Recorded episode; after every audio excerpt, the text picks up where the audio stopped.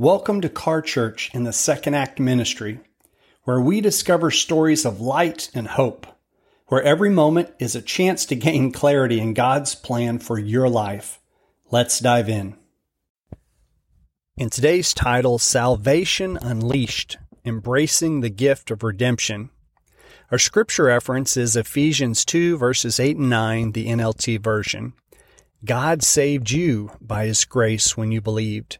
And you can't take credit for this. It is a gift from God. Salvation is not a reward for the good things we have done, so none of us can boast about it. Salvation is the greatest gift ever often offered to humanity. It is not something we can earn through our own efforts or good deeds, but it is freely given to us by God's grace.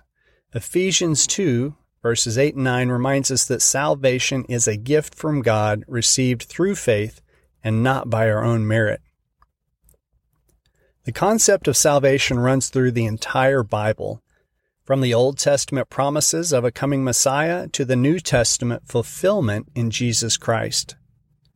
God's plan of redemption was set in motion from the very beginning, and it culminates in the sacrificial death and resurrection of Jesus who paid the price for our sins and offers us forgiveness and eternal life.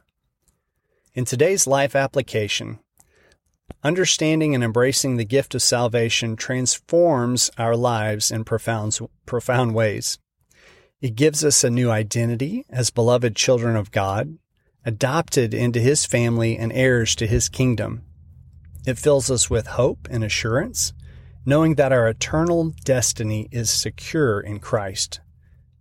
But salvation is not just about securing our future, it's also about sharing the good news with others. As recipients of God's grace, we are called to be ambassadors of reconciliation, proclaiming the message of salvation to the lost and broken world. We do this not out of obligation or duty, but out of gratitude for the incredible gift we have received. So let us live each day in the light of salvation we have been given, walking in obedience to God's word and sharing his love with others. Let us never take for granted the gift of redemption, but continually marvel at the depths of God's grace and mercy towards us. And may our lives be a living testimony to the transform- transformative power of salvation unleashed in our hearts. I want to share something simple yet powerful with you. Life can be tough, full of ups and downs, but there's always hope. This hope comes from Jesus. Choosing to follow him changes everything. It's not just about what happens after we leave this world. It's about finding peace and your purpose right now.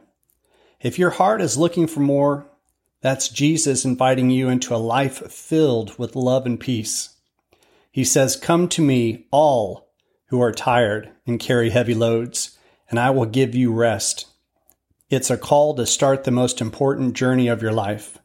Thanks for listening. Talk to you soon.